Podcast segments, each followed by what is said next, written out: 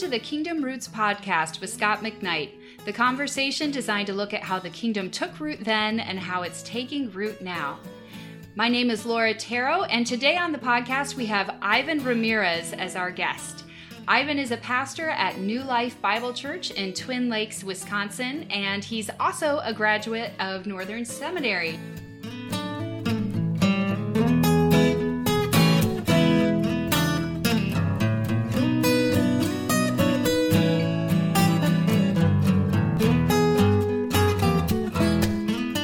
Welcome to the podcast, Ivan.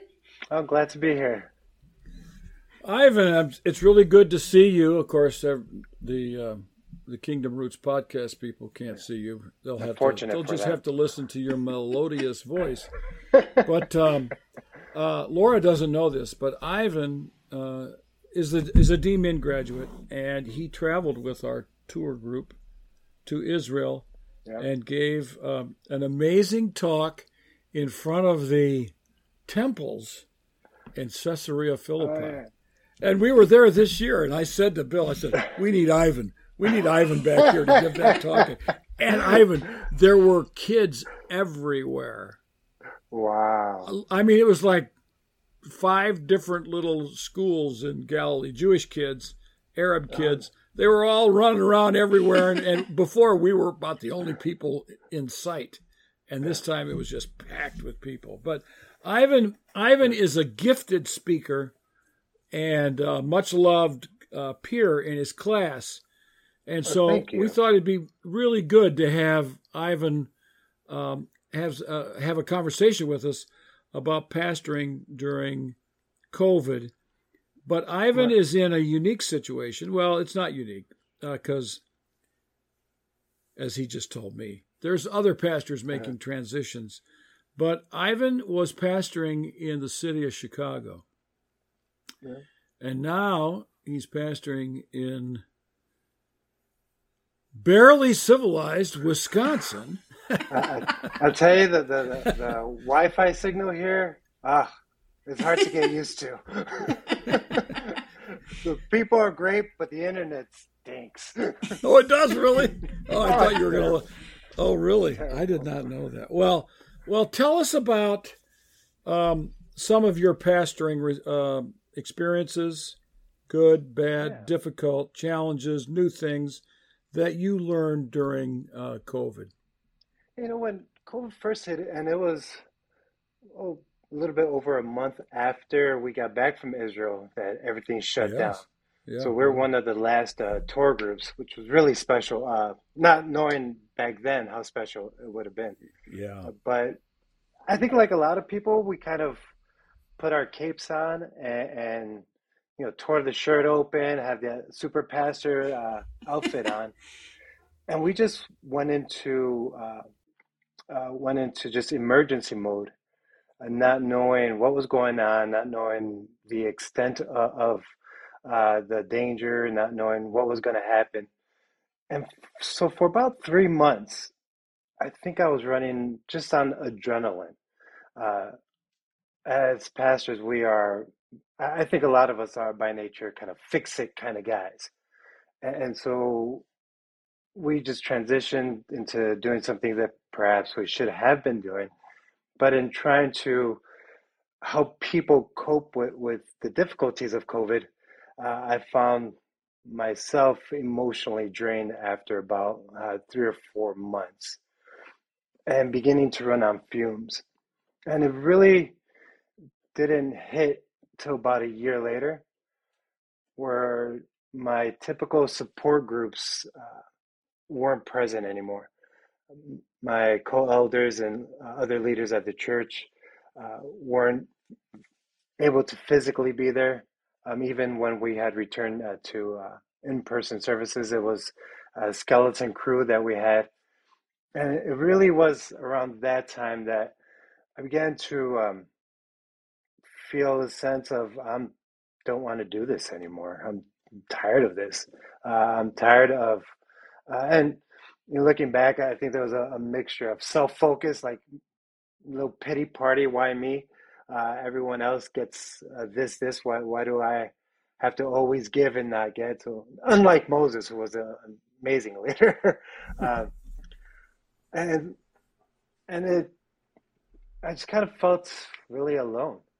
Mm-hmm. Uh, I felt in some ways abandoned. Uh, felt like it got a raw deal, and it was around April, well, February uh, 2021, where I didn't even want to go to church anymore. I, mm. My heart wasn't in it.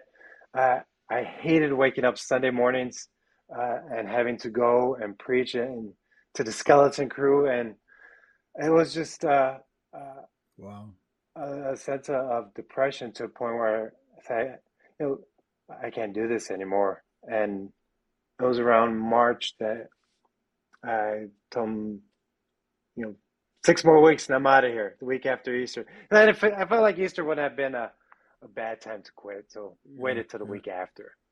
Yeah. Well, that's uh, I I talked to a pastor the other day, and he's in a big network of pastors, and he told me he knew he knew personally fifty some pastors who had quit yeah. during COVID, but he told me. That the numbers that he was hearing is that about 25% were either right. quitting or considering quitting and trying to figure out what they could do if they didn't pastor any longer. Right. And uh, so it was a really difficult time. But Ivan, there's a there's some shifts that occurred for you during this time. Huge, and, yeah. Uh, yeah, tell us tell us about what happened.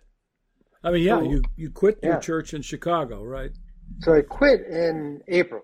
Um, and so the, the hard part of that was wrestling with failure, right? You feel like you, you quit, you fail.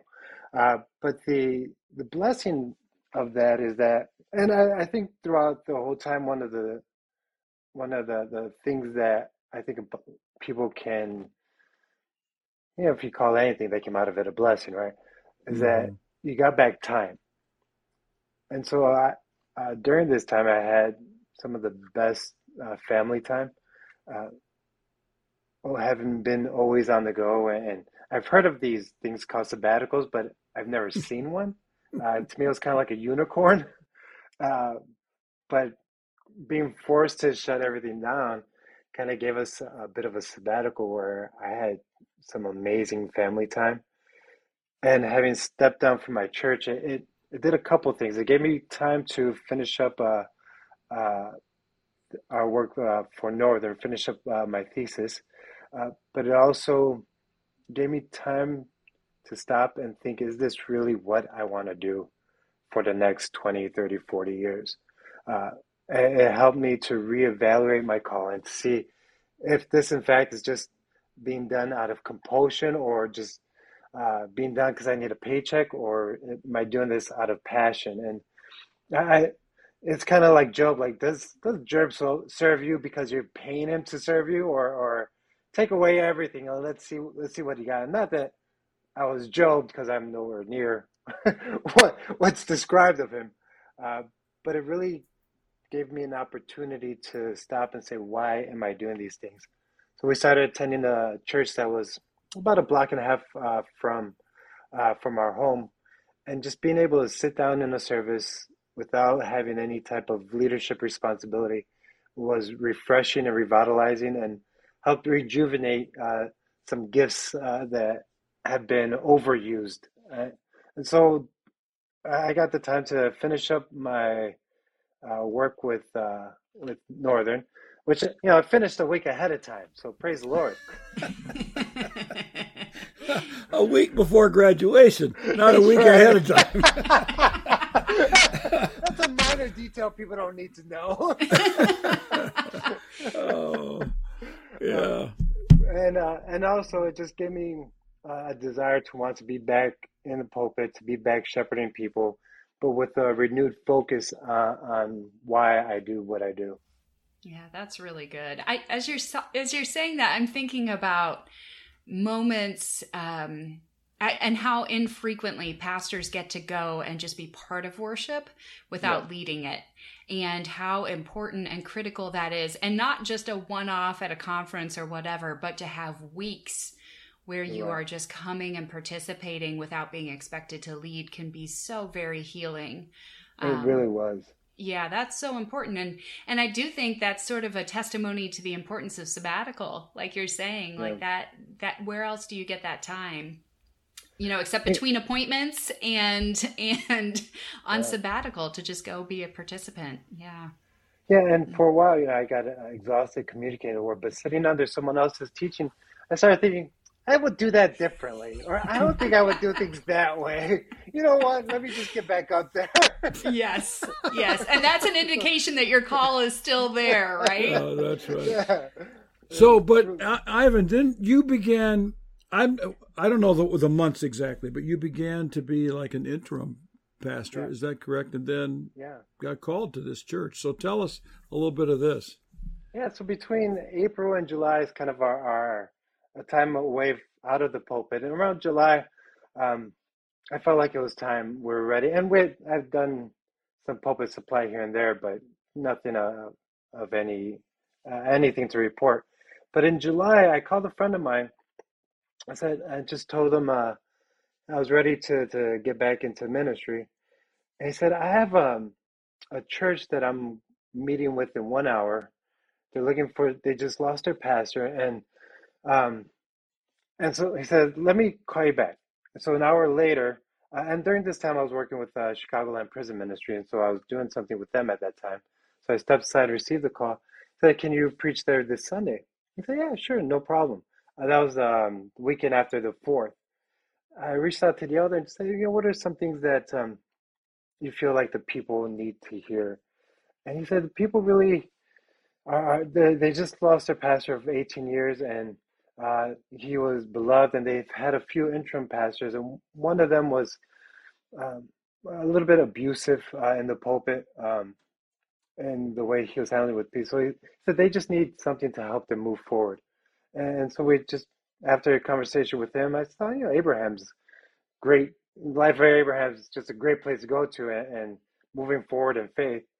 And so that Sunday we went and just shared the word and the there's just uh, was a culture of kindness that existed within the church uh, between one another that really uh, struck, uh, really pulled that kind of my heartstrings, and, and, thinking that you know are these guys for real? Yeah, yeah, I mean anybody can be nice to the other people around them, but um, somewhere back in my mind, I'm thinking this this can't be real. It's just putting on airs for the new guy, right? And kept coming one week after another and found that there was really a genuine love that they had for one another that uh, that I needed to learn from as well as uh, receive. And so I got a little bit greedy, thinking, you know, I need this for me. Yeah, uh, I don't know what what where their feelings are about this, but I need this for myself uh, to help me grow. And so uh, after it was kind of a instant chemistry uh, that continue to just uh, grow with one with us and the church. And um, now you're still living in Chicago. Yeah, I still have my house uh, there in the southwest suburb, Berwyn. Okay, but you're but you're right now in Wisconsin. Yeah, I'm kind of a nomad right now. We're we're squatting at one one of the uh, folks here at the church. Um, there's just incredibly kind and generous and, and have enough space to house us. So I'm squatting at, at their place uh, until we find something uh, more permanent. But our house is on the market, just hasn't sold yet. Um, so we're praying that it sells for double the asking price. And then Ivan, are your kids in school in Wisconsin? Were they in school in Wisconsin? No, uh, they were homeschooled, so the transition was okay. easy for them. Mm. Uh, okay. they got no breaks. They got no. they didn't have to deal with any technical difficulties. oh boy! Oh Okay, now Ivan. Ivan is from the city of Chicago. Yep. Pastoring in Wisconsin, but Ivan, I think our listeners would like to hear a little bit about your call to ministry. Mm-hmm. Yeah, yeah, and, yeah. Gladly. Uh, Thank you for your, asking. Uh, your background. You know, yeah. you've got quite a story here. Yeah, I, I do appreciate you asking. Um, it really is a, a is just a testament to God's grace. Uh, before I came to Christ, you know, born and raised in Chicago, uh, not not one of the nice suburbs. Sometimes people say they're from Chicago, but they are really like from an hour and a half away. so uh, to me, that doesn't count. Mm-hmm. um, yeah. I was born and raised in the city in a, a part of Chicago known as a little village, La Villita, uh, which is 98% uh, Mexican. Uh, I myself am mostly Puerto Rican, so you're placing a Puerto Rican and Mexican community, you're automatically asking for trouble right there. Uh, but uh, I didn't grow up going to church. Uh, we claimed Christian only because it was just like checking a box uh, on a form. we had no idea what it meant to be a follower of Christ. I didn't even go Christmas and Easter. That's how little my, even just my knowledge of who God is, uh, my knowledge of who God is was virtually non-existent, other than I heard about Jesus. Uh, I heard about some things from uh, some churches who would come knock on your door, uh, but beyond that, I had no idea about anything about the Bible. I just knew I believed in God. I ended up just uh, I ended up joining. I got I dropped out of high school twice. The second time, I was sure it wasn't for me. And, and hanging out with guys in the neighborhood, um, my, you know, through my siblings, my brothers have all been, were all involved in gangs. And so I just joined because I was lonely and I was bored. I had all this time on my hands and nothing to do, no direction in life. Um, and I, I'm not, uh, I'm not a tough guy. I'm not a violent person, but I just wanted to be with people, and that that was the main motivator for uh, my participation in gangs, and that it's kind of led to other things that result in depression, and um, I had no idea where I was going. Felt like I was in a dead end lifestyle, which I was. And one day I just cried out for help, um, and I didn't. I, mean, I think I was praying, but I couldn't it wasn't even qualified as a prayer. Uh, but the Lord decided to hear anyway. And so this was um, back in the summer of 97. Uh, seems like such a, like a lifetime ago. And that winter, uh, that December 30th, I ended up getting arrested for a crime I had not committed. And the charges that I had were uh, murder, two attempted murders, and 13 aggravated assaults. And how they came to the conclusion of 13 aggravated assaults is beyond me. And so I, I mean, I became uh, suicidal. I had no idea what was going on, why why it was happening, and and you know, I'm God didn't put me in jail. My my lifestyle choices and my friends did, but He used that as an opportunity to get my attention. And being locked in myself for 23 out of 24 hours a day for the first three weeks, I had a lot of time on my hands to read. And so I, I started uh, reading the Bible, and I wasn't looking to, it, this wasn't like summer camp where you want to make friends for life, right? I was looking to just stay, stay to myself and be as unnoticeable as possible. And so I'm just reading the Bible. Um, and there was a chaplain who came by and asked if we wanted to go to a service. You had to fill out a form in order to go. And wanting to one get out of my cell, have a different environment, but two, I, I was genuinely seeking, but not really guided in how to. Uh, I signed up for chapel, and when I went, and mind you, this was um back then. Cook County had a super maximum division. They called Division Eleven, and that's where I was. And there were 15 of us on this case and I understood why ten out of the fifteen were there, right? Because I knew those guys, and they were they were they were tough tough hombres. I had no idea why I was in that mix, um, because I wasn't uh, like, I said, I, I wasn't in their class when it came to uh, my involvement. Um, but at this uh, chapel service, a gentleman was sharing his testimony on the power of God in his life and how God had um, delivered him and I was hearing this, I'm like, oh, this sounds pretty good. But and when they gave the invitation to receive Christ, I was thinking to myself, I'm, you know, this is super max back then, so I'm in here with heads of gangs. I'm in here with some of the worst people in Chicago. I ain't getting up for anything to receive Christ because I don't want to give any sign of weakness whatsoever. But while I was, while I was trying to be tough, I started crying like a baby. I just blew that whole facade out, out, of the water. And I just got up and, and you know, said simple prayer to receive Christ, but uh, I vividly remember feeling free for the first time in my life. And just weight the the, the weight of, of I what I think it was just the weight of the burdens that I created for myself has just been lifted, and that was back in uh, February of '98, around that time that uh, I gave my life to Christ, and uh, He has never let me down, nor has He. Uh, every dream we've had has come true, and so um, it's just been an incredible, uh, wild ride, and you know, being part of uh, having come come from that to uh, Scot to have been part of your redeeming class and just that incredible experience. It was uh, it was really just a dream come true. That that is a testament to how God works in people's lives. Okay, but now everybody in this, everybody's listening is going to say, "How'd you get out of prison?"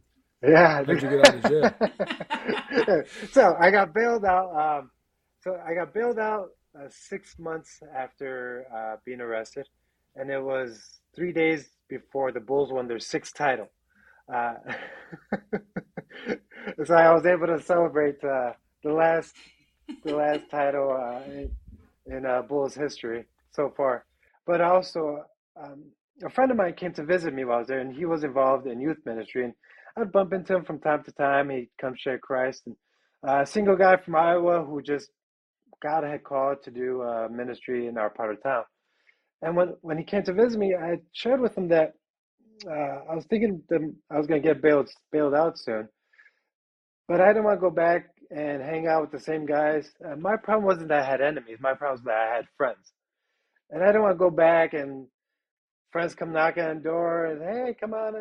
I didn't want to get back involved in that. So he graciously opened up his home to me uh, to come live with him. And so uh, after the Bulls won the championship, I went to live with him for about a year and got involved in ministry. We had just amazing conversations about life and about Christ uh, every evening over a bowl of cereal.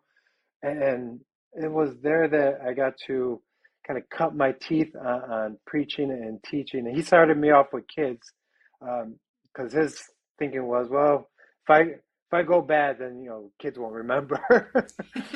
and so so he started me off with with uh, kids, and just um, we just progressed from there. And it was during this time that a friend of mine said, "Hey, you ever think about being a pastor?" And, I, mind you, I, I was just happy following Jesus, doing what I was doing. I had no academic pursuits whatsoever. Just uh, just kind of happy doing uh, doing my thing. But when he had said that, I said, you know what? I think that that's a possibility. And uh, I had, to, but I had to get my GED. and so uh, I took the test twice. I failed in one particular area, uh, but I was able to get my GED and enroll. Uh, at that time, I started at Moody, but then ended up transferring to a smaller school in Kansas City that was a little more personal and intimate, and was what I needed uh, at that time, having come from no educational background to uh, going to uh, college level courses was incredibly difficult for me. So I needed a more personal, intimate setting, and it was at this time at uh, school in Kansas City.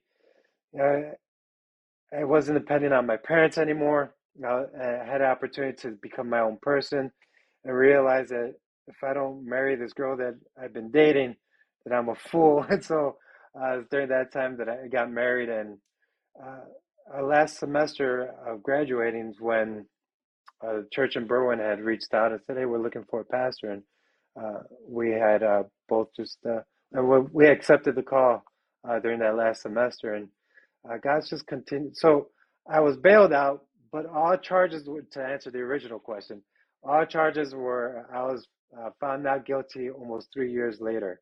Um, so a judge agreed that I did not have any part in the crime. Wow. Yeah. What's kind of cool Well- about that too is my lawyer was a was uh, uh, he was a committed uh, follower of Christ, and I would see him at Moody because he was taking night classes. so I got some free counsel during that nice, nice. Wow, wow, wow. I hadn't heard that one. I knew you were at Moody, and I'd forgotten about the Kansas City school. But then you came to uh, Northern, and, you know, I, I, I'm not advertising here, but I guess this is advertising. Um, is that um, you discovered the significance of cohort model of education with your Absolutely. with your peers, and Yeah. you were highly respected. And every every year when we were on campus, every I course appreciate that. was a Wednesday or Thursday night. You invited everybody to your house for tacos. yeah, is that right? right, And I always told you it's way too late for Kris and me. We can't. well, it's pretty far too.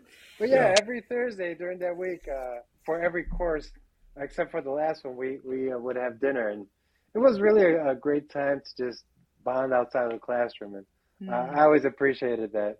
Yeah. Well, um, pastoring now. Tell me um, what it's like to pastor in Wisconsin after having pastored in Berwyn and Yeah. City. during from September to January, it's a little bit rough because the Packers are, are always trouncing on the Bears.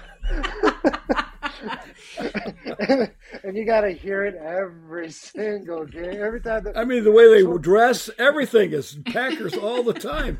Everybody's got a green shirt. all year long. It's not just during football. It's all year long. and I refuse to become Packers fan, not because they're a bad team. It's just you just can't do it.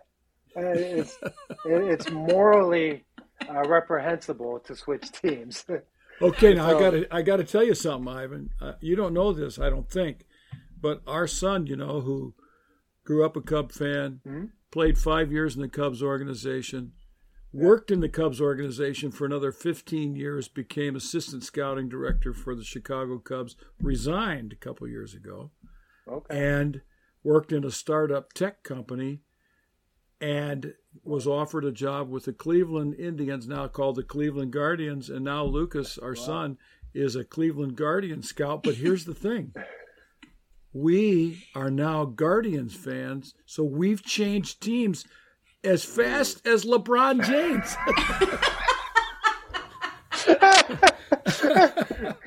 you go where the money is. yes. Go where the sun is. That's what uh, what we do. But uh, so, but pa- tell us just a little bit about about your pastor experience now in Wisconsin.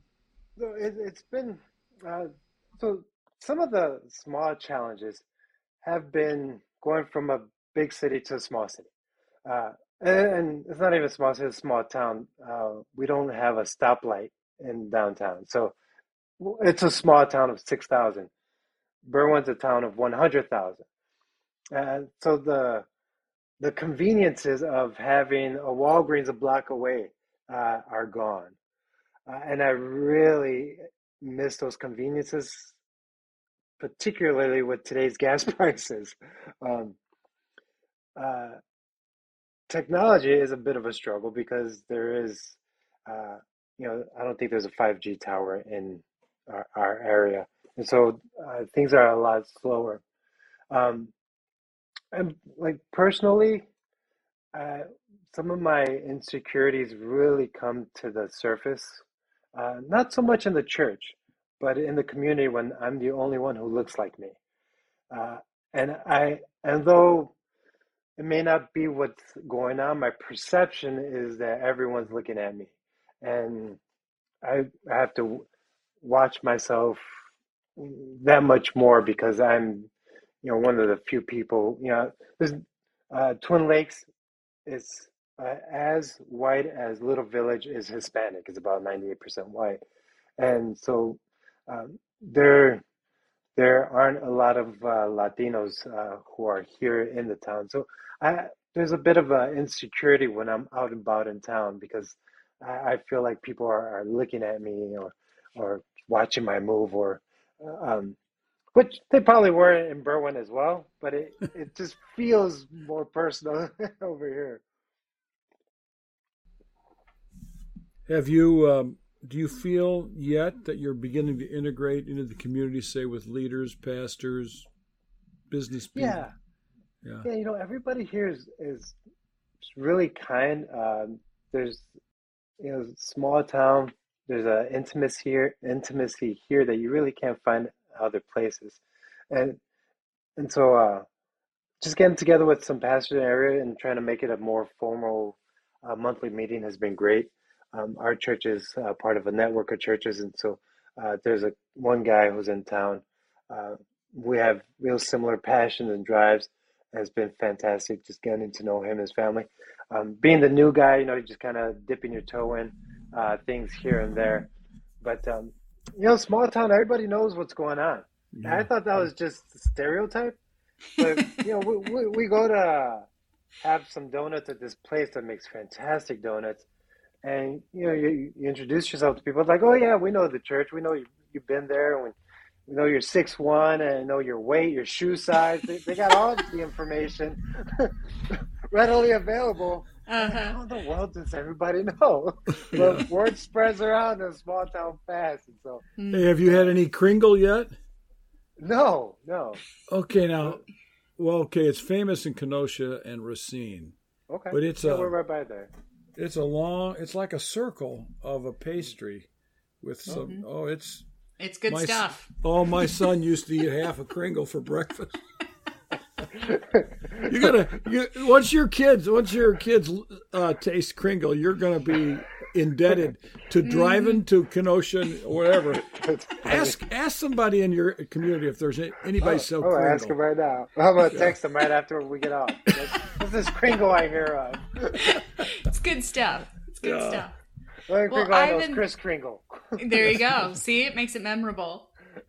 Well, Ivan, thank you so much for being with us. It's just it's just fun to connect with pastors and hear about their experience in this season and um, it's fun to have the northern connection too. I, yeah. We said last time, like there there are pastors that come out of northern that are serving in all different kinds of settings, yeah. and it's just fun to hear their experiences and challenges and ways that they're growing and being encouraged. So it's fun. I think it sounds like you're in a good place with good people, which is so yeah. fun to hear. Yeah, I appreciate yeah, that. Give a quick plug to Northern. It's the only DMin that focus on New Testament context. That's what drew me. Uh, you're not going to find it anywhere else. And faculty is just top notch. Uh, Scot leading. I I view you as a leader of the faculty, but I don't know. I don't know how the actual pecking order. We'd goes. have to ask David Fitch if that's the case. it is true. It is true. There's phenomenal professors, and I I have. Uh, I know Ivan, you probably would say this too, but just totally blessed by the other students too. There's yeah, just absolutely wonderful people that go through those programs and there's real networking and care that goes into those relationships so it's really important yeah. and you really do build lifelong friendships yeah. you do you yeah. do yeah well, to all of our guests, I want to say that we look forward to being with you next time as we continue our conversation on how the kingdom took root then and how it's taking root now. Thanks so much for being with us.